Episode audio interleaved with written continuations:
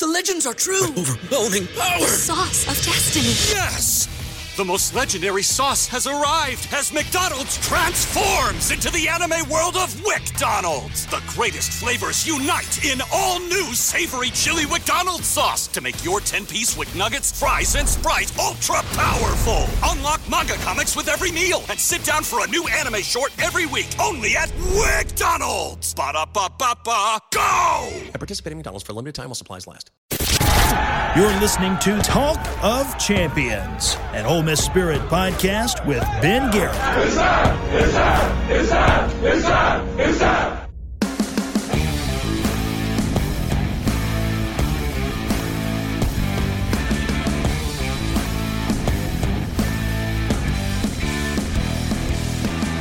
This is Talk of Champions. I'm Ben Garrett at Spirit Ben on Twitter. He's Bradley Sowell, former Ole Miss offensive lineman, eight-year NFL vet. It's a mailbag edition of Talk of Champions. And what do we do in a mailbag? We answer your questions, and you got a lot of them. A lot of questions submitted on Twitter at Spirit Ben in my mentions. We're going to get to every single one of them. You haven't already subscribed, rate, review Talk of Champions in iTunes, and when you do, leave a five star review. Doesn't matter what you say, as long as it's five stars. This podcast can be found wherever you get your podcast. Just simply search Talk of Champions. And I write for the Ole Miss Spirit, OleMissSpirit.com and FoodOfOn3.com. Brad, what's up? What's up, dude? So Wednesday, um, Mhm. voice check. It's getting a little bit better. You know, I, I lost it there for about three good days. Felt like uh, Matt Luke walking around talking. Oh, God. he did have a propensity, not just as head coach, but as an assistant coach, as a player. He lost Oh. his voice a lot. He lost his voice every. I mean, it didn't even matter. I remember when I went to camp at UT. He was the O line coach there, and he lost his voice during the camp. And he, ever since I've known the guy, I feel like his voice has been gone. Lane Kiffin doesn't lose his voice ever. No, He never Zero. changes. Yeah. I don't. I don't know if he ever yells or anything. I think he just he's even kill. So Dan Wetzel, who writes for Yahoo Sports, he was on Sports Illustrated's Pat Forde, friend of the pod, Pat Forde. Not really, he's the worst. And they discussed the upcoming coaching carousel before we jump into the mailbag here in college football. And Lane Kiffin came up and he said to Dan Wetzel that his quote, my best Miami source, or certainly the most interesting Miami source, is Nevin Shapiro. Remember that name? He broke a lot of laws. He went to jail. Nevin hmm. is claiming that the top candidate is Lane Kiffin at Miami with Randy Shannon as the defensive coordinator. I'm just going to simply say this Miami's the job that I've heard throughout the fall that we've mentioned in this podcast countless times. Miami cannot pay what Ole Miss is going to be willing to pay Lane Kiffin. So if Lane Kiffin leaves to go to Miami, which I don't think is going to happen, he's going to have to turn down seven and a half million dollars at Ole Miss to go make four and a half tops at Miami. And he's still talking about the crowd. He was talking about the crowd at Ole Miss on the SEC teleconference on Wednesday. If you're disappointed in the crowd size and the crowd response and how loud the crowd is, Miami fans, they're non existent. You're in for a rude awakening. You go to Miami. Now, I think a lot of that crowd stuff is put on by Lane Kiffin. The bottom line is this follow the money. And I find it really hard to believe that he would leave Ole Miss, which is a better job than Miami right now, to go to Miami and take significantly less money. Yeah. How many how many times do you think people are going to or different reporters are going to say, "Hey, Lane Kiffin, Lane Kiffin's our lead candidate." Yeah. I mean, I feel like he's up to what twelve different schools who have said that to this point. Mhm. Um, and yeah, I mean, Miami's not what it used to be, and is not going to be. I mean, they're they're, they're they don't have the crowds down there anymore. Um, and why in the world would a coach leave the SEC? This conference with with adding Texas and Oklahoma is about to be the premier spot um, to be as a coach. I just don't I don't see him leaving for Miami. There's a, there's a lot of jobs. I mean, I, I know that they, he likes that area um, to live in, but you know, money wise, being in this, I mean, you go to Miami, you're you're going to be um, it's going to just take it's going to take a very crazy effort to get get to where you want to go there. You know it's kind of BS when the staff is already getting filled out. Randy Shannon is defensive coordinator. Come on. That's fantasy Yeah. booking stuff. That's nonsense to me. It could happen. Miami is tempting. That's the job I've spoken of a number of times on this podcast being tempting for Lane Kiffin. I just don't think it's going to happen. Ole Miss can do whatever it wants to money wise at this point. Well, not whatever it wants to. You can't pay Lane Kiffin ten million a year, but seven and a half, eight, that's close enough. More than most every other job will pay you. That's not Alabama and LSU. Because LSU, there's some crazy number being thrown out there, double digit potentially in the millions for Lincoln Riley. But Bruce Feldman's reporting that Lincoln Riley's not going to happen with LSU. Why would he go to LSU? Oklahoma in the SEC, in my opinion, is equally as good, if not better, than LSU in the SEC. Mm, yeah, I don't know. I mean, my, my thought was, hey, you got to play in the SEC West anyways. Um, I don't know, man. I, I I like LSU a little bit better, you know, that than I would. Um, I just would hate Oklahoma. Baton Rouge. Yeah, I- I'm with you there. I definitely don't like the town, but as, but as far as um, the talent, I mean, I just feel like there's so much talent that can be had there. LSU's LSU, Auburn, um, Alabama are one of those schools that like when you play them, they, they just look different. You know what I mean? Like you go out on the field and it's like, holy crap! Like Mhm.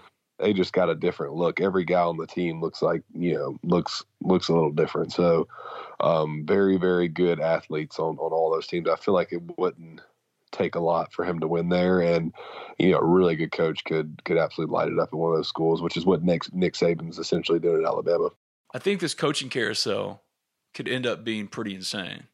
But a lot of this stuff with Lane Kiffin is because there are not a lot of obvious candidates, up and coming candidates for these jobs. Typically, you see a good candidate pool, you know who the candidates are, ready to take that step up, the hot names. There aren't many. Matt Campbell's been on the hot board of every single important job for years and hasn't left Iowa State. A lot of Yeah. this has to do with the lack of good candidates for all these jobs. So, of course, Lane Kiffin's going to get mentioned. I don't think he's high on the list at LSU. It just seems to me that a lot of this has to do with the coaching carousel turning like it always does. It's been sped up a little bit because of the early signing period. So schools are making moves earlier and making hires earlier, which I like. Carousel spinning like it always does. The problem is there's not a lot of information or legitimate information, legitimate candidates out there to fill the void, that bottomless, empty void of speculation and rumors and such. Yeah, it's always interesting whenever whenever big time, so to speak, schools all come up for a new coach at once.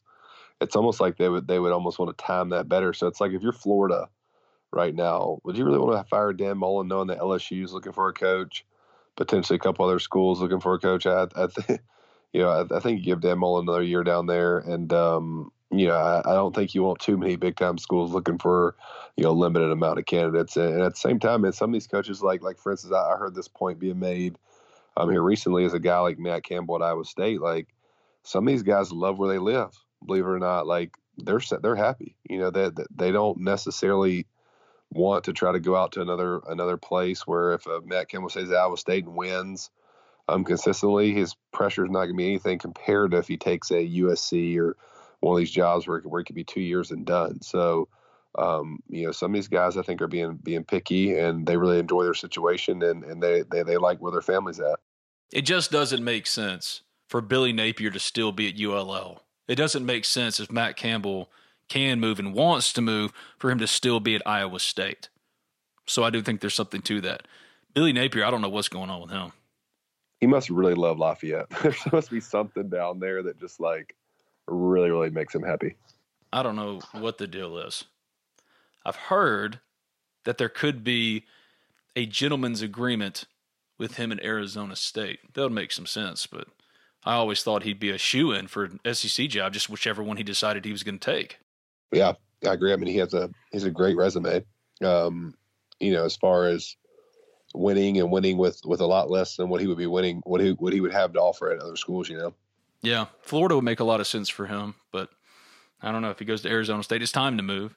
All right, that's enough of that. It's time to open the mailbag and answer your questions. This is Talk of Champions. Mail time. Ooh, ooh, the, the mail's here. You've got mail. Special mail for you. This is a letter to Hollywood saying, keep it up. Movies are great. Opening the Modern Woodmen mailbag to answer your questions. This is Talk of Champions. I'm Ben Garrett at Spirit Ben on Twitter. He's Bradley Sowell, former Ole Miss offensive lineman, eight-year NFL vet. If you haven't already, subscribe, rate, review Talk of Champions in iTunes. And when you do, leave a five star review. Doesn't matter what you say as long as it's five stars. This podcast can be found wherever you get your podcast. Just simply search Talk of Champions. And I write for the Ole Miss Spirit, OleMissSpirit.com and affiliate of On3.com, starting with Beham Ole Miss Club at Beham Rebel Club. What are the most glaring position needs to address for Ole Miss football through the transfer portal? Um, I think number one is obvious quarterback. Um, it's not that's no knock on Luke Altmyer. It's just um, you know I, I don't think you want to go into next season putting all your eggs in that basket. I think you'd like to bring in at least some kind of veteran veteran competition. Um, and if you look at, I would say tight end probably somebody to, somebody experienced to mix with Hudson Wolfe, and um, I think you're gonna need a pass rusher as well and a tackle. So that that that's where I would that's where I would start. Wide receiver too.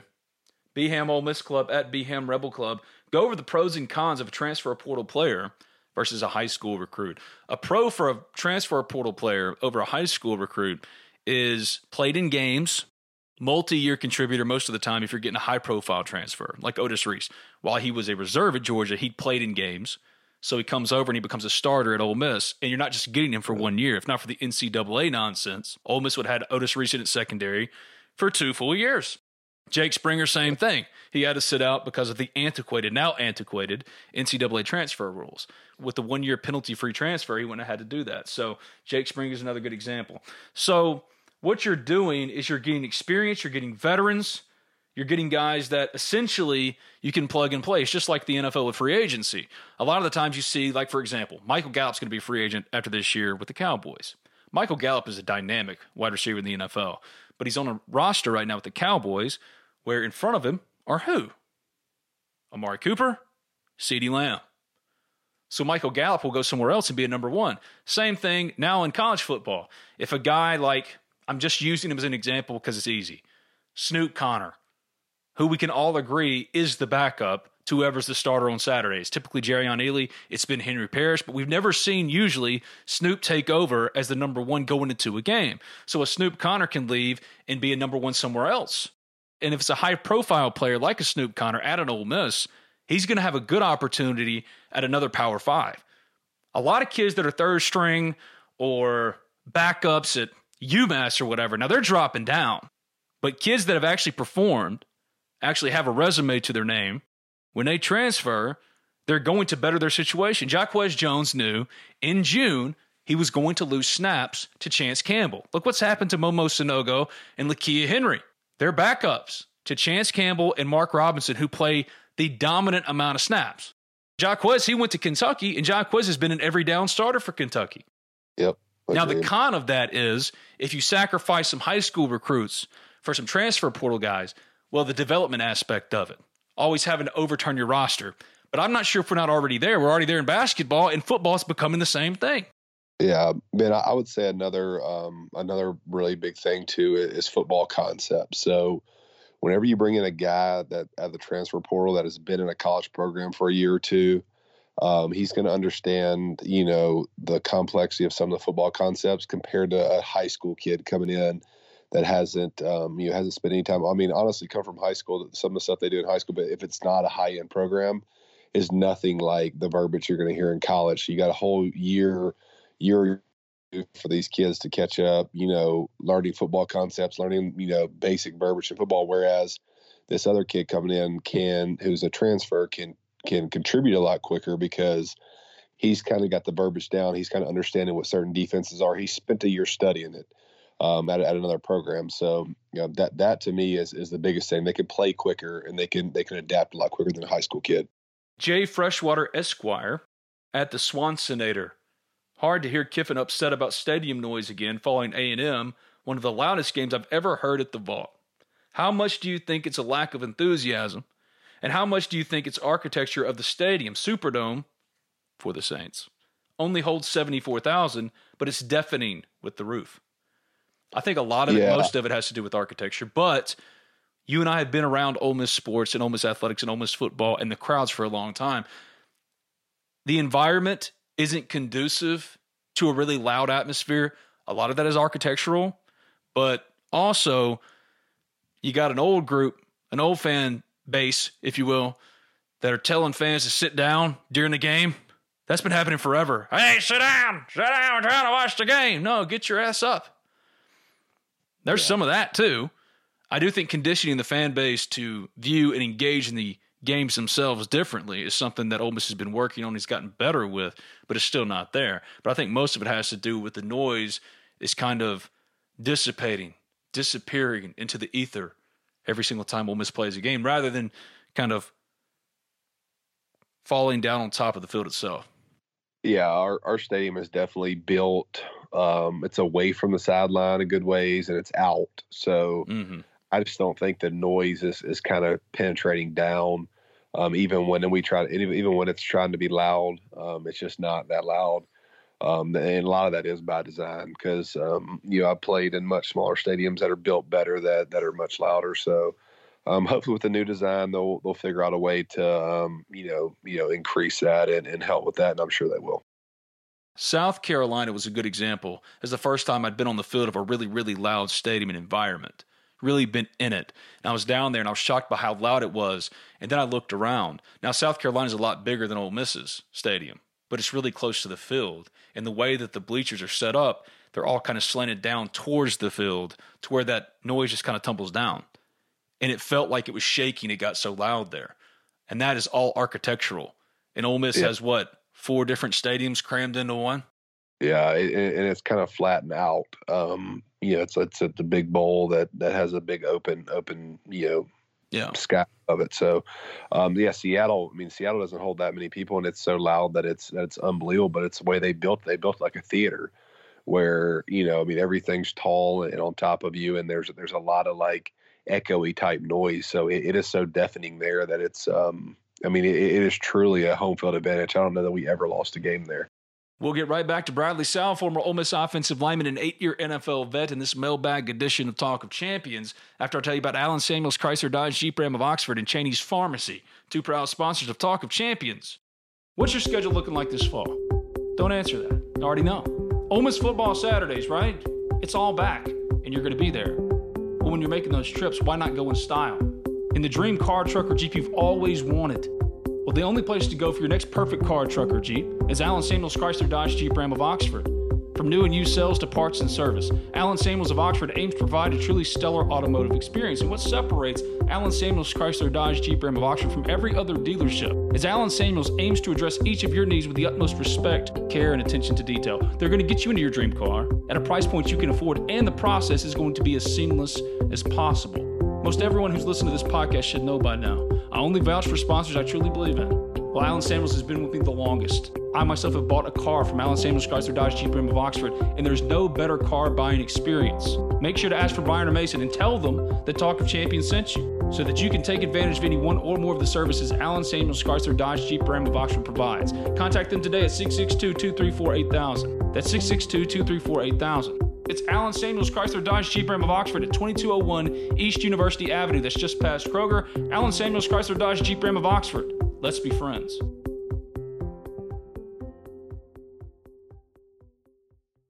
It's the most wonderful time of the year. No, it's not Christmas time. It's football season, specifically Ole Miss football season. You want to be there, right?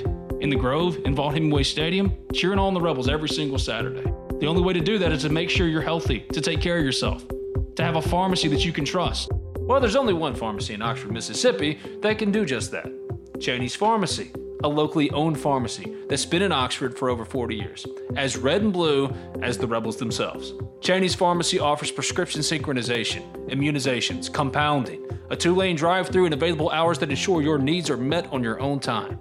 Cheney's also accepts all third party insurance. Cheney's Pharmacy provides the best customer service out there. Hands down, it's not close.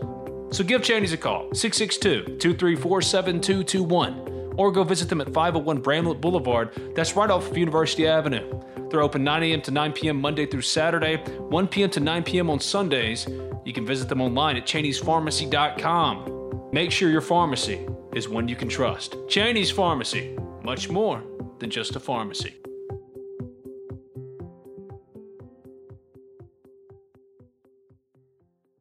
Beham Ole Miss Club at Beham Rebel Club. Buy or sell, Brad. Will both basketball teams make it to the NCAA tournament? You want me to take that one? Yeah, I don't. I, don't, Yeah, I I, mean, know. I was kind of messing with Brad. He has no idea. I'm going to sell Ole Miss men's basketball in the NCAA tournament. I think they're better. I think they're going to be competitive, but the SEC is better. It's going to be a hard road. I think they'll have a chance. I think they'll be in the bubble conversation, but until they break through again, it's easier to sell than buy right now.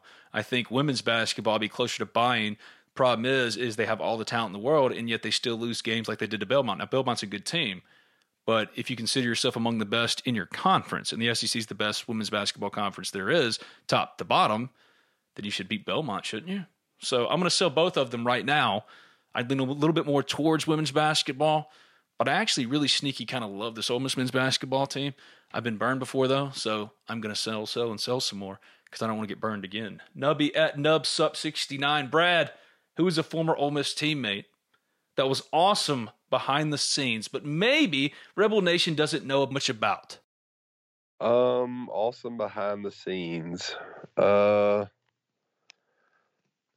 you know, I'm gonna say I'm gonna say that um, a guy who maybe had maybe had a bad perception off of what he did um, from where he came from, but Jeremiah Masoli was actually a great teammate and a great dude. Um, very nice guy, like very good teammate. Um, I guess, and he's one of those guys. And it's, it's the same way with Tyrann Mathieu when I was in the NFL. Like when you meet him and hang with him, like you can't believe some of the stuff people have said about about him because they're just really good dudes. So it's like I don't know, man. He was one of those guys that that kind of that kind of pops out to me as he was just a really good dude. I know he had a little bit of a bad rap from what he did, but um, behind the scenes, he was like an awesome teammate. B Ford at B Ford eighty nine. What's up with Pegram?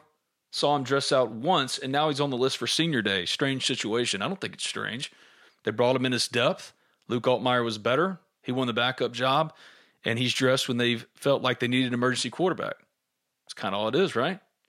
I'm with you there. I'm I'm with I'm with the guy that asked the question. It's just odd. I mean, if you go somewhere as a transfer, like you want to play, goal is to play. Like that's why that's why they brought him in. I was thinking like maybe they were going to put him in like a skill position or something because he certainly wasn't going to see the field of quarterback. I don't know what that situation was about other than depth. That's the only thing I can come up with. Nubby at Nub Sup 69. Do either of you know if the future Vaught Hemingway Stadium renovations are planning ways to make the stadium louder slash hold sound better.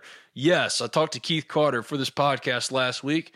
Go back and listen to it. We talked about the renovations, and they're working to make it more aesthetically cooperative, if that's even a thing, to make that sound stay closer to the field, louder, all that kind of stuff. Expanding the seats. You're going to lose a little bit of capacity, but kind of uh, moving it closer to the field, just getting it louder in there.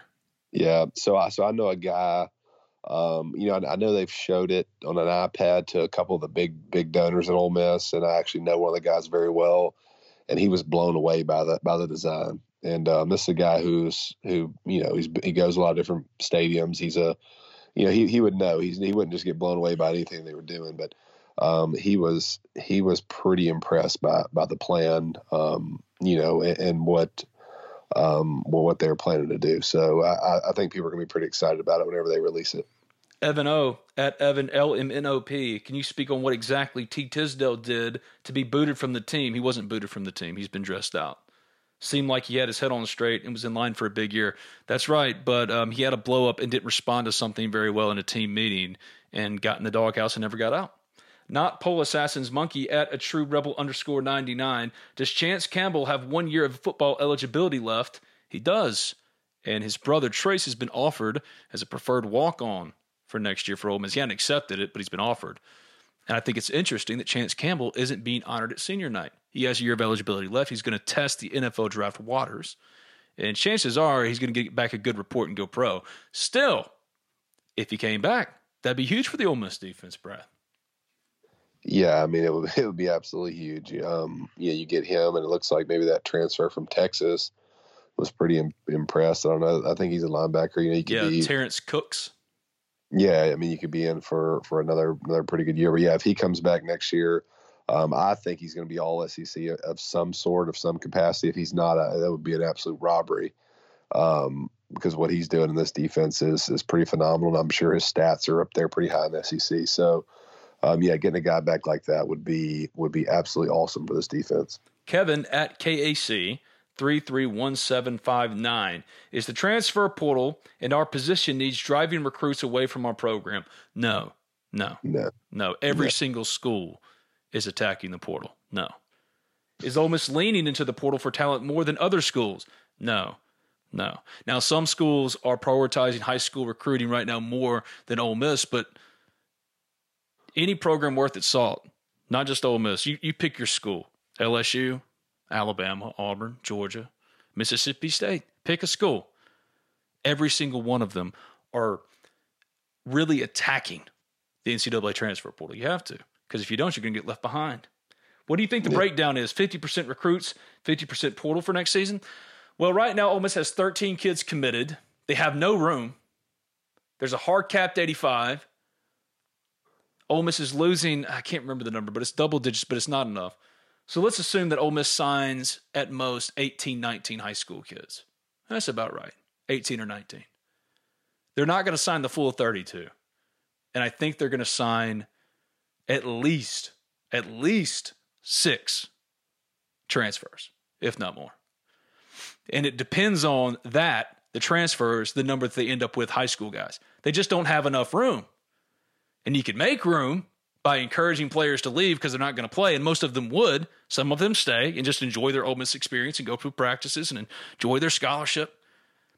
Most of them leave, but that's no guarantee. So I think right now what's leading to all the confusion for everybody out there recruiting wise is that Ole Miss doesn't know the number it's working with right now. That should be settled within the next couple of weeks, but right now they don't know it.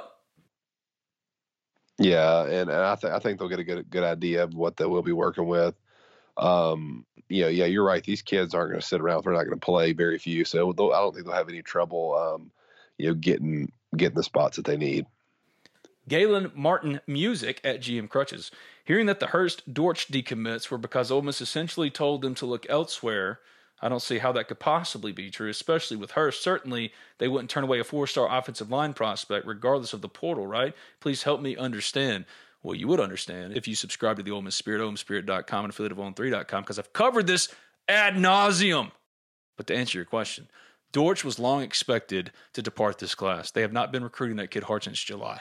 I'll just leave it there. But Hurst, I've gotten conflicting information about Hurst. Some say that it was a mutual parting. Others have told me that Ole Miss was surprised by it, that he's still on the list, that they're still recruiting him hard. But looking at the four star prospect ranking for Hurst, you got to change the way you look at that kind of stuff. Because the first thing I was told when Hurst decommitted was that Ole Miss was close with a portal target on the offensive line, and that would happen. So they didn't get a name, but they were close. And I put a number a number of names up on the Ole Miss Spirit, OleMissSpirit.com, and affiliateon3.com. Sign up right now, a year for ten dollars, four months for one dollar. But I was told that they were close, didn't get a name, and then I was told they were surprised and they still loved the kid and they caught by surprise when he called and decommitted on that Sunday. Dortch, completely expected. I've been telling y'all that was coming for a long time. Hurst, I still think is in play.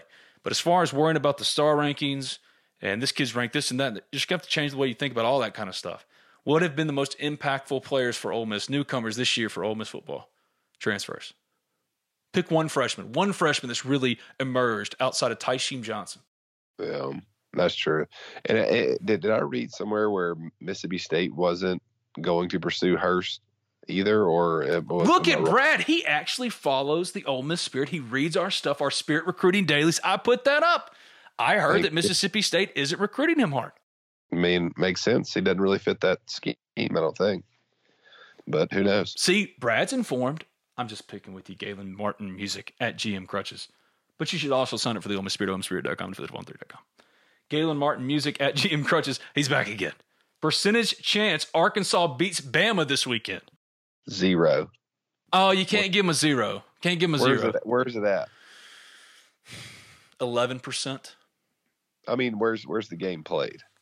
I don't know. Let me look it up. Huh. Arkansas, Alabama. You think we should know this, but we cover Ole Miss. It's Arkansas at Alabama. Okay. Yeah, they're going to get crushed. But not zero percent. There's there's never a zero percent chance. There's always a chance. If Alabama has eight turnovers and Arkansas has no turnovers, they may lose by a touchdown. Is this for betting purposes? If you're a betting person, I don't think anything about this game is bettable in mean, Arkansas's that- favor. Spread's got to be 21 plus.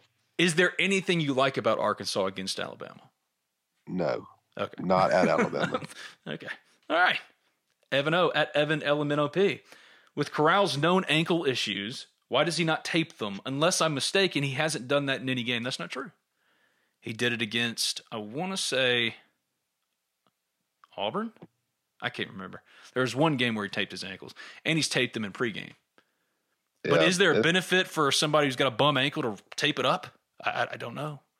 Well, most guys do tape their ankle, and they're required to take the tape their ankle. You just can't see it. It goes on your actual bare foot, and a sock goes over it. Did you tape your ankles? Yeah, well, we had to either wear braces or, or you have to get your ankles taped in college. Um, in the NFL, you we did not have, we weren't required to, but I know in college we had to tape our ankle and wear knee braces. What is the benefit of taping your ankle? Just to stabilize them? Yeah, it's um, I would say ninety percent of the guys tape their ankles, um, just uh, you know, I mean, just give support to your foot. You're out there making crazy moves, and then if somebody were to fall into your your ankle to give it a bit of support, you know, it can maybe limit the sprain to maybe a grade one rather than a grade two. But yeah, that's pretty standard. Most guys, I would say ninety five percent of the guys tape their ankle. Um, uh, yeah, m- most guys tape both of them. Not Pole Assassin's Monkey. At a true rebel underscore 99. I'll take this one, Brad. He's got two questions. I'll take the first one. You take the second one. Are you excited about Spider Man No Way Home? Are you even Oh, into those type of movies? Am I into those type of movies? Am I into those type of movies? I'm offended. And a true rebel underscore 99 has listened to this podcast for a long time. He should know better. Spider Man is my favorite superhero ever because anybody can wear the mask. Anybody could have hmm. gotten bitten by the spider. I'm so, of course, that's my most excited I've ever been about a movie. Well, not ever. I was really excited about Lord of the Rings. Oh. I could keep going. I'm not going to, but I could keep going. I wasn't excited about Harry Potter when it came out, but now I am because I love Harry Potter. But I'm not going to do that. I'm not going to talk about this stuff because I know that Brad doesn't care. Spider Man No Way Home is welcoming the multiverse. You're going to see Doc Ock and Electro, and, and all three Spider Mans are going to be in it too, Brad. That doesn't appeal to you at all? Green Goblin's going to be there. Hobgoblin. No? Nothing? All right. Not Pole Assassin's Monkey at a true rebel underscore 99. Brad, who would you call first after Kiffin eventually leaves? Um, I think you start with Lebby, and then this is gonna this is gonna I don't know how this is gonna go with people, but Uh oh. If if Lebby were not to take it or Lebby were to or lose Lebby, why not have a reunion with Coach Freeze? No, no, no, We- no. we've that would never ever ever happen. It would never happen. No, no, no, uh, no, no. It would never, ever, ever, ever, ever, ever happen. No. Forrest Crumby, just no. Forrest Crumby. Ugh. At Forrest Crumby. Man, I'm on tilt after that one. I'm with Joseph Broom. When are you going to play at Oaks Country Club? And how about Ben and Brad versus us in a two man scramble? I will do that because I'm terrible at golf. But I promise y'all, y'all don't want that smoke with Brad. He's actually really good. Where's Oaks Country Club? Is that down in down in your area? Yeah, it's across the street from my house. Probably shouldn't tell everybody that, but there it is. I drive my golf cart across the street and go play golf. Chances are it's you're hitting driver, you know, under sand wedge into most of those holes. Yes, that's exactly right. Yeah, but, uh, good pitch and putt. I'll take it. I'd be happy to do it. We can film it too. If we can make it into content, I will take you up on it. Because nobody likes making fun of me more than me. T at underscore it's just Tyler. I need to know what egregious thing Snoop did to deserve such treatment. He may not have to get the entire load, but damn, does he deserve more carries? Why have Corral keeping it at the end of the game Saturday? Give Snoop the ball. Yeah, I mean, we've been. I, I just think I gave up on this this point about midseason. Um, I just think that that the way he's used is the way they, they like to use him, or, or or or whatever. But you know, try to look into it a little closer. I saw there were some times where he was missing some, um, you know, some pass protection stuff. Um, That maybe matters. m- maybe that has something to do with it. Um, I don't know, but uh, when it comes to purely running the ball, um, he just hits it a little different. It just looks at a, it looks looks a different speed. Um, and you know, I would like to see him get 24 carries in a game to see what his stats would look like. But you know, he's getting five, six carries a game, and he's scoring about you know once every five or six carries. So um, we'll take it. Nick Blakely at CFC Nicholas. Where do we stand with Arch? I almost wrote an Arch update on Tuesday on the Ole Miss Spirit, omspirit.com, an affiliate of who? On3.com. But I didn't do it because I know that any and all updates about Arch are going to absolutely blow up. So I'll simply say what I said on the message board on Tuesday when people are asking me, hey, Ben, where's that Arch update? Ole Miss has strengthened its position with Arch, and I'll leave it there. Chad Clardy at Chad Clardy3, forget records this year, simply based on football knowledge. Well, then I'm out. X's and O's. Where does Brad rank Lane among college football coaches? Um, I think he's up there at the very, very best, especially on offense. If you look at the way that he is um, exposing matchups, um, you know, the, the way he's matching up his routes with certain coverages and stuff. I mean, it's it's really next level. I mean, every game this year you've seen him expose some sort of defense. I mean, even even as good as A&M is on defense, you he finds a way to run a you know a rub route where Pearson's wide open. You know, just he just knows, man. He, he's running. You know, the the concepts that he run he runs are very confusing for um you know for offenses. I mean for defenses, and I mean even look down on the goal line, like he's running the same stuff they're running in the NFL. He's a big pick route guy, and a lot of a lot of coaches don't know how to implement that in their offense. But you know that touchdown to Drummond, um, yeah, it was it was it was a legal pick, but a lot of stuff he does is pick routes, and that's what they do on Sunday. That's a lot of times the only way you can get open on Sunday because the guys are so good. But um, some of the pick routes and stuff, I mean, to me, that that's not your everyday common, you know, college offensive coordinator. And um, you know, I I just think in the pass game is where he's where he's next level. Um, I would like to see a little more in the run game, but I don't know that he he actually handles that um, that duty. But um, you know, his passing concepts are. I mean, they're phenomenal. If, I, if I'm a quarterback, I am 100% wanting to come play um, in this offense because it's exactly what you see on Sundays. Clay Bermuda at Clay Bermuda I was laughing. I had to mute my mic. This made me laugh. What is Brad anticipating more? Witcher season two or House of Dragon?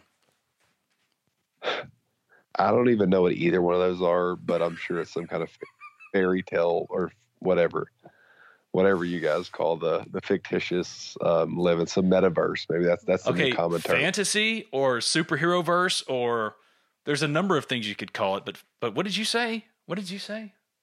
It's like a metaverse or something. Uh, the multiverse? I have no clue. The multiverse is real. I don't want to go down that so, rabbit hole, but it's real, man. It's real. There's a Bradley Sowell somewhere else that made a different choice. I'm not going to do this. He doesn't know about any of this stuff, but I thank Clay Bermuda for playing along with the troll because I love to throw this kind of crap at Brad and just listen to him just be exasperated with me. He has no clue. And it's wonderful. Joseph Broom at Joseph underscore Broom. I heard you talking about Oaks Country Club on a podcast one day. When are you going to come out there and play a round of golf with me? I have two stipulations. One, no Ole Miss talk. Zero. And two, we have to drink and not keep score. So I guess it's three rules. Three rules, three stipulations. No Ole Miss, drink, don't keep score. Brad's played with me before. I just want to have fun. Ben, I hope I hope he agrees to play with you and comes out there hammered drunk and asks you Ole Miss questions the whole time in your ear while you are playing. Because it would happen. BJ Smith at BW Smith through my buddy BJ. Where do you have Ole Miss ranked in the college football playoff rankings? I think 10 sounds about right. Yeah, so I alluded to this. So here's my thing on that. Um, you know, I think that um, yeah, we're right where we are because we lost Auburn. If we don't lose Auburn, I think we're probably five or six somewhere in there, pretty close to it. Um, but I will say this: there's there's Alabama, there's Georgia, and the rest of the teams up there. I mean, I'm not. If Ole Miss is healthy, I don't. I don't think there's much difference. I mean, I think that that that I we agree. could hang with or beat most of those teams um, if we're fully healthy and you know we're you know where where we play the ball and that we can play. But man, I, honestly, I don't. I think there's just a lot of parity after one and two. I agree. If Alabama loses to Georgia, does it matter? I feel like a two-loss Alabama is still going to make the playoff. It just won't matter. Yeah, I mean, I, I and that would suck. Well, that they better hope that that they lose to to um, to Georgia um, and don't make the playoff because if they do, if they do beat Georgia, they will play Georgia again for the national championship because they will absolutely crush um, Ohio State or Oregon or Cincinnati or whoever's in there. It won't even be close. BJ Smith at BW Smith three. If you could get one Kwanzaa Ole Miss sports gift slash wish for this year, what would it be? Absolutely no coaching staff drama. That'd be awesome. Yeah, I would say um, all of the all the coaches back and Matt Corral decided to stay. Not all of the coaches will be back. I know that for a fact. Yeah, as they never are. Going to jump right back to Bradley Sowell in this mailbag edition of Talk of Champions after we hear from more proud sponsors of Talk of Champions, including BNA Bank and Modern Woodmen. BNA Bank is celebrating 125 years of local banking. For generations, BNA Bank has been a stable fixture in Northeast Mississippi, supporting and investing in our local small businesses, local schools, local community events, local charities, and so much more. At BNA Bank, we believe in our local communities, businesses, and organizations because we are a local business too. Thank you for choosing to bank local with BNA Bank. Are you looking for a career change? Maybe COVID threw you for a loop. Maybe it's time that you did something else. Maybe you're just tired of working 9 to 5 for 40 hours every week just to make money for someone else. Well, our phone line sponsor, Thomas Chandler of Modern Woodmen, is looking to hire new financial representatives here in Mississippi. No background experience is necessary. You do have to be a resident of Mississippi, but what he's looking for is someone who is highly self motivated and wants to make a difference in the lives of others. A full time position comes with benefits such as health insurance, a matching 401k, and a pension plan. Don't wait around anymore. It's time to make a change. So, for more information, feel free to reach out to Thomas Chandler today directly through Facebook or his number at 662 296 0186. That's 662 296 0186. Make the change. Thomas Chandler of Modern Woodmen, the title sponsor of Talk of Champions.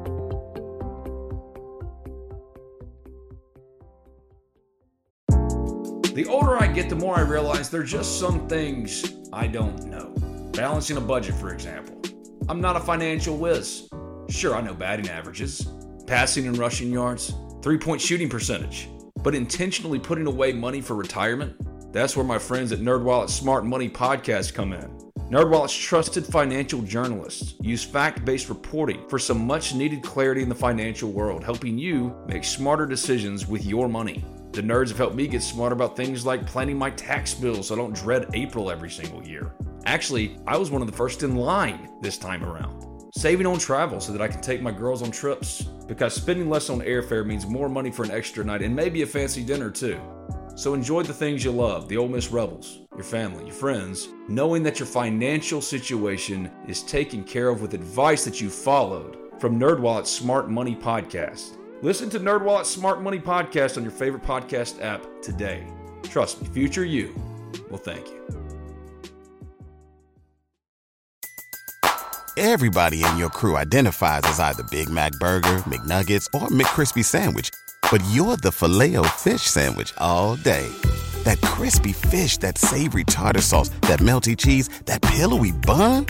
Yeah, you get it every time. And if you love the filet of fish, right now you can catch two of the classics you love for just $6. Limited time only. Price and participation may vary. Cannot be combined with any other offer. Single item at regular price. Ba da ba ba ba. Jake at Callaway Jake, is state actually good or what? Gosh almighty. I, dude, I don't know. I, I, well, here, I'm about to be eating some crow because I've been really, really talking a lot of smack about state all year and they've suddenly gotten better. So now I'm like a little bit nervous. I'm like, oh boy. Um, I mean, I've been talking some mad junk. So I know people have those messages in those groups, screenshot it, ready to blast me with them. So Ole Miss, please, please go down to Starkville and take care of business because I am going to get absolutely. I mean, after they lost to Memphis, some of the stuff I said, oh boy, they are I'm going to I'm going to get slayed on these group text messages. So please, Ole Miss, go down there and win. Um, do not let me get absolutely hammered on these group texts. I know I'm going to. I think State's good. I think they've gotten better, and their quarterback's playing very they well. They shouldn't have lost to State to begin with. That call on that special teams punt return was horse crap. It's terrible. Terrible call. Yeah. Well, yeah, they're they're a much better team. They're they're doing what Mike Leach teams do. And they suck the first year, they get better the second year, then after that they're a pretty darn good team. So um, this is his MO. This is what he's always done wherever he's been. It looks really bad at first and then it just gets better and man, they look much more comfortable in this silly offense. T at underscore it's just Tyler. Is Kiffin just straight up being out coached in the second half of these games? Especially as of recent, other teams make adjustments and we do not. I am not educated enough to say whether or not Ole Miss has made adjustments or not. So, Brad. No, I don't think he's being outcoached at all. I think it's um, you know, a little a little bit of it is is other teams are making adjustments. A little bit of it is execution on our part too. Um, you know, we had some in the second half. Um, you have some mistakes in there. You know, you're fumbling. Um, you know, making making some bad plays. So, um, you know, it's just something. You know, we started out so fast. We have 400 some yards, and we and we did miss a long pass in, in that in that scheme as well. Um, it's just you know sometimes you got to you get in the game, you get in these laws, and we got to figure out a way to get out of them. You know, I think the scheme's still fine. I think um, you know, I think everything's good. Now, I would say I would say quite the opposite about our defense. Our defense usually plays better in the second half. Um, so no, I, I, think he's fine. I just think it's one of those things where we got to get, um, you know, we got got to figure out a way to execute and, and, and, get going in the second half. Lyle Roberts at Live to Play Sports. Which bowl do you believe Ole Miss ends up in? I'll go out and say Peach or the Cap One Citrus Bowl, whatever it's called. AJ at STL Rebels. Lots of talk about getting fans in the stands. In my opinion, it's more about lodging being affordable or even being able to find it in that it is the price of tickets. Agree or disagree? I do think that the cost of actually having to come up for three straight home games, get lodging, all that kind of stuff, ticket prices, concessions, everything, that does play a part because people learned during the COVID 19 pandemic when everybody was at home, when no one was allowed in the stands, that it costs a lot less and it's really comfortable and you don't have to get caught up in traffic by just staying at home. So now it's on the universities themselves to win those fans back, to give them more than just the typical stuff before the pandemic to come to games. It's not just about the Grove anymore. It's not just about being in that stadium, being in the environment. You have to reward the fans for their loyalty because it is easier to stay at home and you're not making it easier for them, especially when you charge them out the ass for everything. Everything. Parking, tickets, concessions, you name it. Everything costs a lot of money to go to sporting events. And what's the return on that? What is the true return on that other than the game itself? So give them a reason. So that's part of it too. I think that's a really good point. I wish Ole Miss would have went back, um, maybe just for this season, just to see, because this is one of those seasons where they could have seen. Went back kind of old school a little bit. Um, man, I think whenever they they limited some of the parking over there, the tad pad, all that, um, you know, drove some fans out. Uh, I think you're right, man. I think this would have been a good year to, to maybe lower prices and um, you know, maybe maybe try to try to at least get. You know, I, I know we I know it sucked the pandemic year. We lost a lot of money, but um, so they probably weren't able, didn't have the ability to do this. But um, maybe lower the prices, maybe open some stuff back up where people can just to get more people back involved, and maybe it sparks some interest to be to buy tickets and all that to get people back in the stands. But you're right, man. I mean, coming off of a pandemic year where people probably struggle financially and you know they realize hey man i could probably save you know a couple grand this year if i just don't go to the games watch it at home buy some food um, you know a lot, lot easier and i think that that's kind of set in with a lot of people um, so yeah i don't know that they, they got their work cut out for them because honestly if Ole miss can't fill the stands in a year where they're nine and two or about to be nine and two then you know i don't know when there will ever be another time to fill them I agree. I will say too something that would motivate fans and get fans more actively involved. A ticket lottery. There's so many ways that you can get fans engaged and bring them back, but it starts like with everything. How does it affect you monetarily?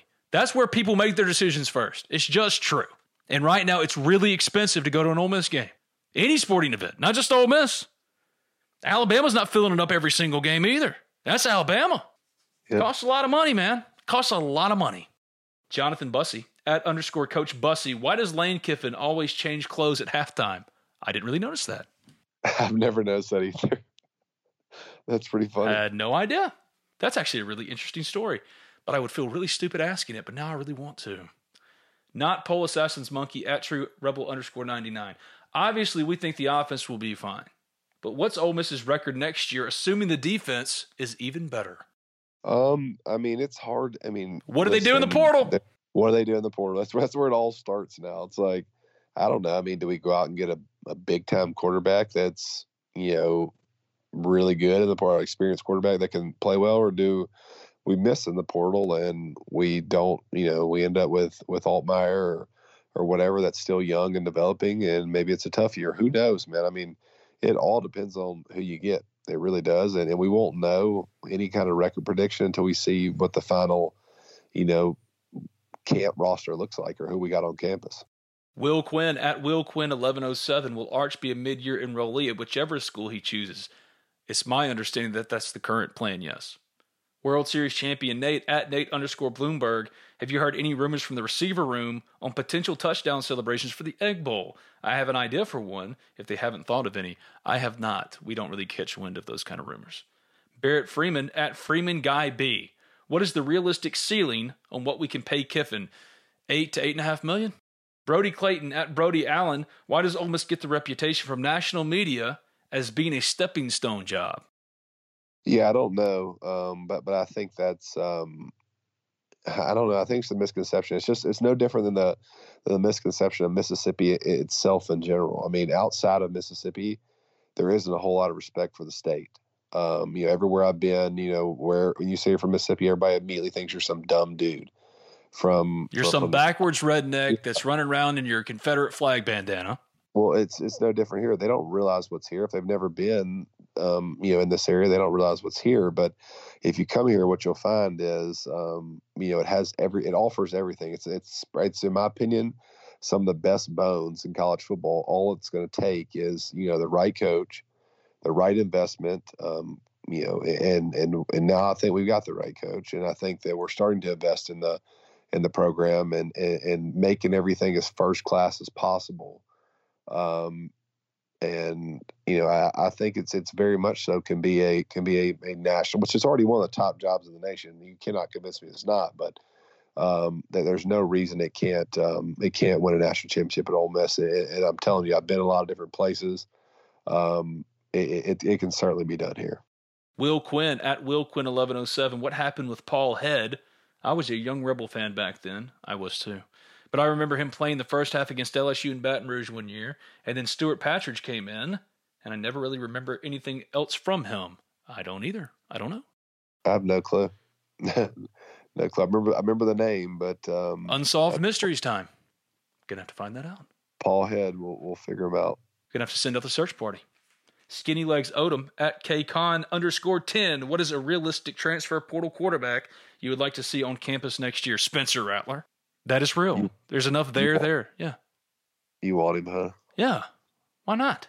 Be fun as hell. Yes. Good for business. Good for the on-field product. I yeah. Heard, I heard they benched the other kid last week. They did. And put him back in. They did. Interesting. Mm-hmm. He's gone though. He's gone. And there's some there there. I'm not just saying it because it's the sexy name. Because I didn't ever want to bring him up unless it was real. And then I got enough to say that yes, it's real. Do I think it's going to happen? I have no clue. I just do know that Ole Miss will be a possible landing spot for him. I will say this, and I'll go out on a limb and say this: Ole Miss will get the best quarterback available in the, in the portal. The best. I believe, I believe they'll get the best because of Lane Kiffin. What you just saw happen with Matt Corral.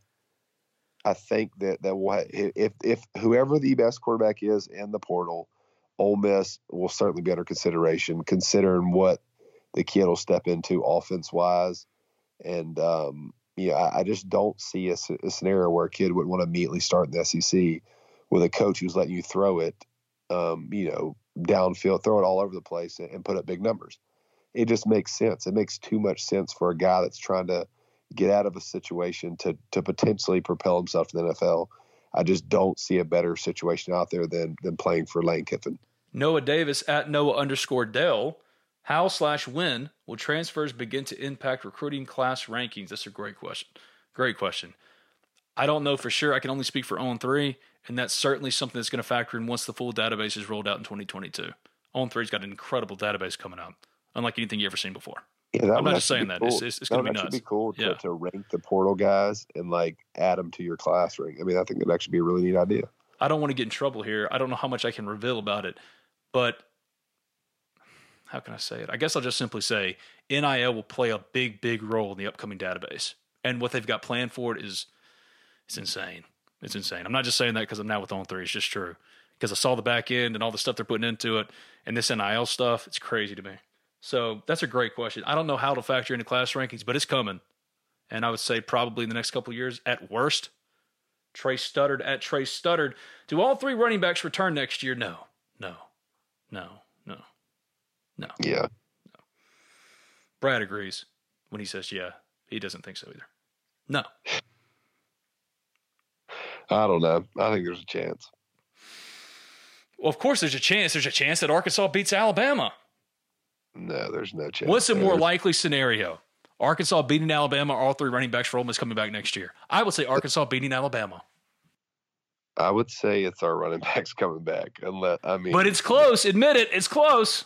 It's nowhere. It, no, it's not even. It's nowhere near close. I disagree. Our running backs will be back unless unless Snoop transfers. It's not just Snoop. Craig Rodriguez at C underscore Rod thirty. Does anyone in media ever ask Kiffin or Lebby why we go so conservative after moving the ball downfield with Corral throwing the ball vertically? Seemed on Saturday to throw the ball laterally more in the second half than vertically. I don't know if that question's been asked or not. I no longer do team stuff anymore as far as being on those press conference calls or anything like that. So I, I don't know. Do you see anything like that? Conservative play calling? A change in the second half? I feel like that really only happened last week. Maybe it did in the other games and I just didn't really notice it because I don't pretend to be some expert. Enlighten me. Yeah, I think that um, you had a couple things going on last game. I think it's still um, there's some plays that can't be ran because of Matt Corral. What what's going on with his ankle and all that. And I think at the same time they they were trying to play against their strength, which is which is their D line, who was really good. I think they were trying to give the O line a chance to lean on them, tire them down, and I think they were trying to run lots of you know screens, draws, you know, just different type of stuff to to get the ball out of the quarterback's hands and not let them dictate the game. I think they got a little too over conservative with it, but I, I do know what they were trying to do. You know, you you you when you're running those sweeps um, to the outside, that's to get the defense running sideline to sideline. You come back with a downhill run after you get them breathing a little bit. Um, third down and, and, long, you're trying to get them up the field, a screen, you know, run a screen over the top of them.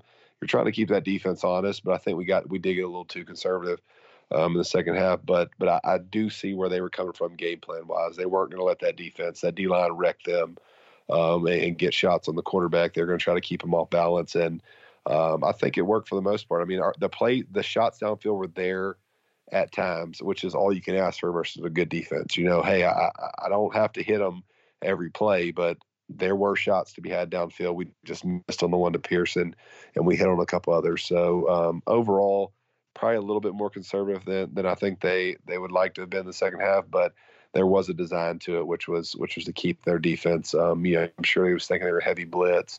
Plus, their their D line was really good. I think that I think we were just trying to offset that um, that mismatch.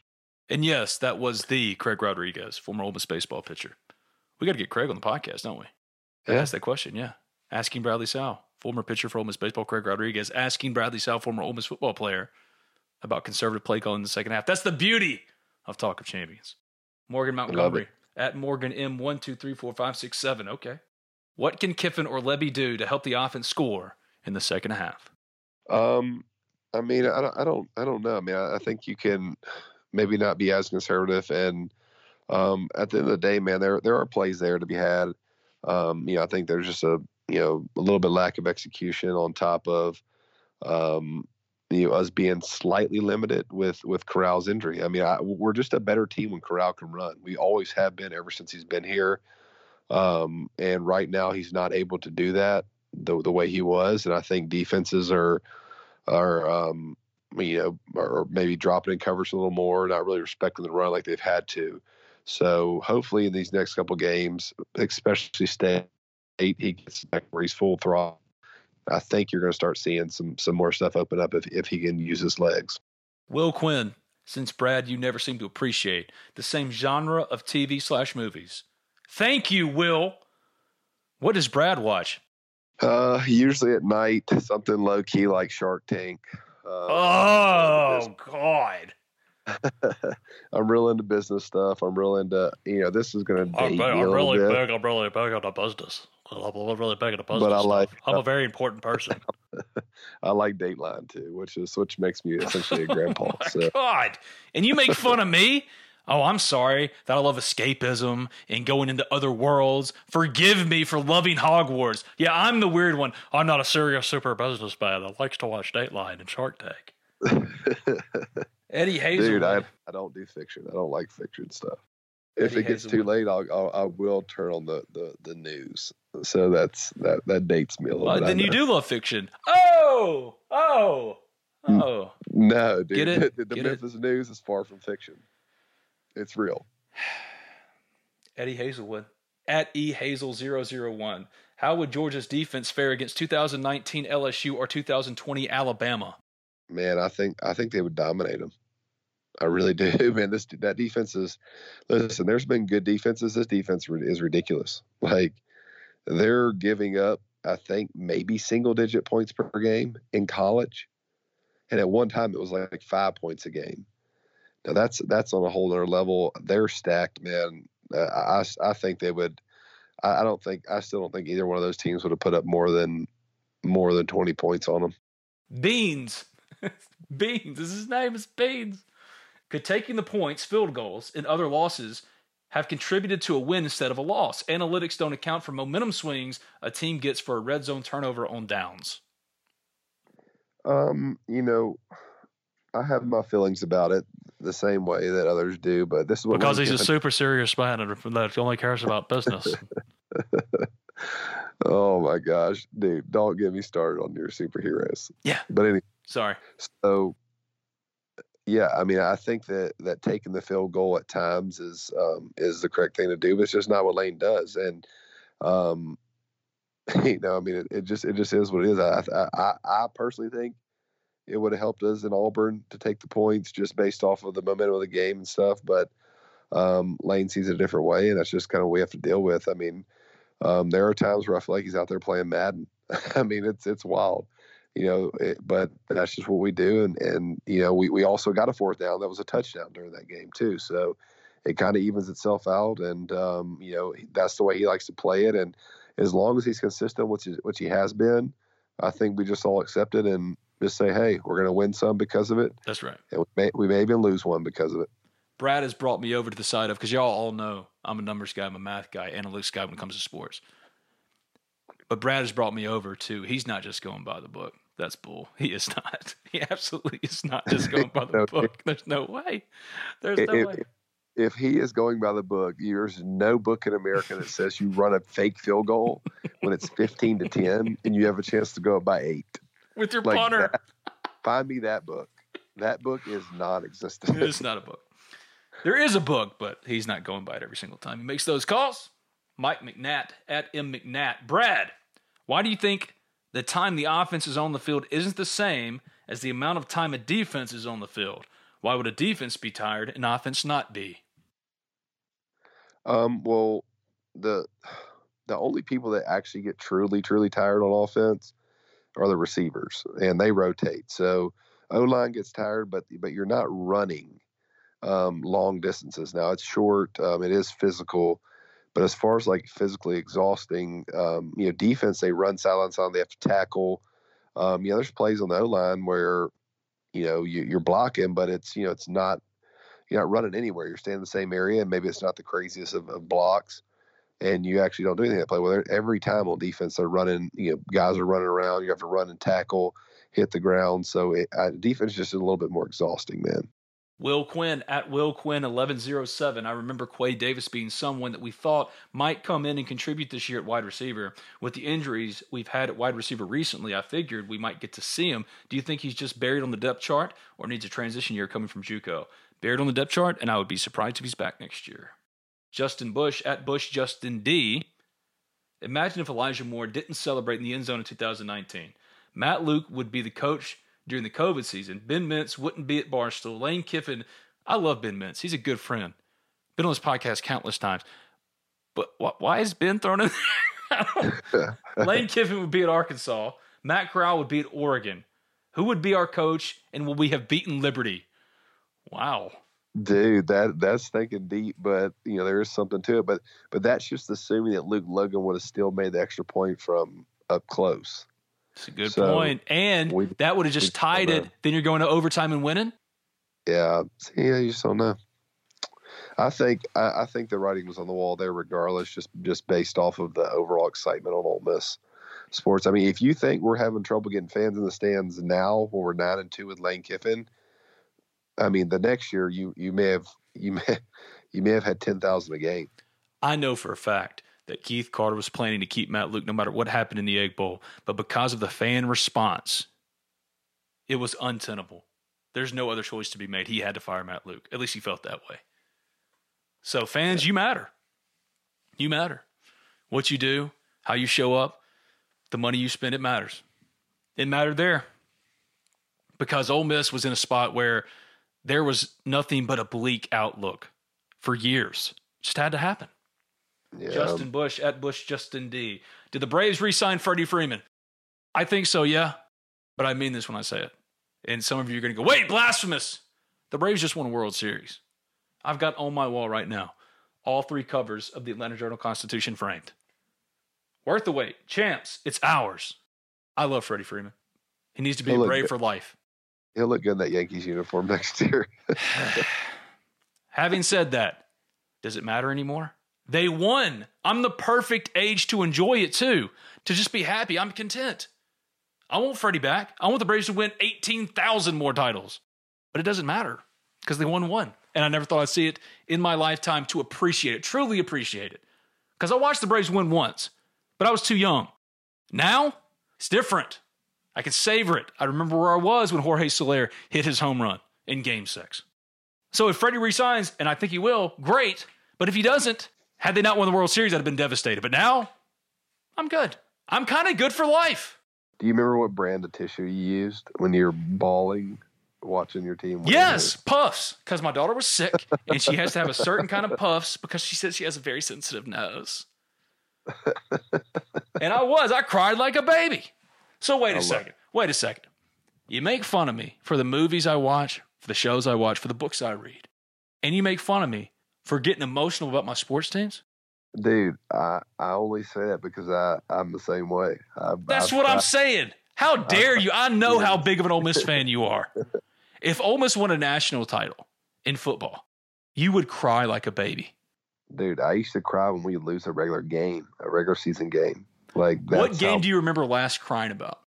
Uh, I think that LSU game down in LSU. Mm. Um, but when we gave it away there at the end, um, uh, that's when we we recovered the onside kick. Because if we win that game, we have a chance to go. To, we have a chance to play the last game for a bowl. Um, this was Masoli's year. Um, we got after him all game. Um, that one hurt. That one probably hurt me more than anything because I wanted to somehow get to a bowl game. Um, you know, at least get to a bowl game that year.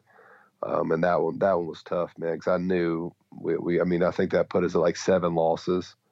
I think we were like four and six at the time. We had a chance to win the last two to go to a bowl, and um, that would at least given us a shot um, to do so. And man, it didn't work out. This has been Talk of Champions. I'm Ben Garrett at Spirit Ben on Twitter. He's Bradley Sowell, former Ole Miss offensive lineman, eight year NFL vet. If you haven't already subscribed, rate, review Talk of Champions on iTunes. And when you do, leave a five star review. It doesn't matter what to say as long as it's five stars. This podcast can be found wherever you get your podcast. Just simply search Talk of Champions. And I write for the Ole Miss Spirit, OleMissSpirit.com, and affiliate of On3.com. I'll be back with Zach Berry for Talk of Champions recruiting later on this Thursday. Yes, a double dip of Talk of Champions on this Thursday. And Brad and I will be back for the Blue Delta Jeans post game show on Sunday. It's going to be the morning after show again. It's 6.30 is the kickoff against Vanderbilt. We're not going to stay up to talk about Ole Miss's beat down of Vanderbilt. Probably record at like what time? nine nine thirty on Sunday. Yeah, we'll, we'll see. Maybe maybe maybe we do if it, um maybe we do it if it's not too late. We'll see. Don't make promises you can't keep. See you, buddy. See you, man. Hotty toddy. What's so special about Hero Bread's soft, fluffy, and delicious breads, buns, and tortillas? Hero Bread serves up 0 to 1 grams of net carbs, 5 to 11 grams of protein, and high fiber in every delicious serving. Made with natural ingredients, Hero Bread supports gut health, promotes weight management, and helps maintain blood sugar. Hero also drops other limited edition ultra low net carb goodies like rich flaky croissants and buttery brioche slider rolls. Head to hero.co to shop today. Wilson, you sent the game winning email at the buzzer, avoiding a 455 meeting on everyone's calendar. How did you do it? I got a huge assist from Grammarly, an AI writing partner that helped me make my point. And it works everywhere I write. Summarizing a doc only took one click. When everyone uses Grammarly, everything just makes sense. Go to grammarly.com slash podcast to download it for free. That's grammarly.com slash podcast. Easier said, done.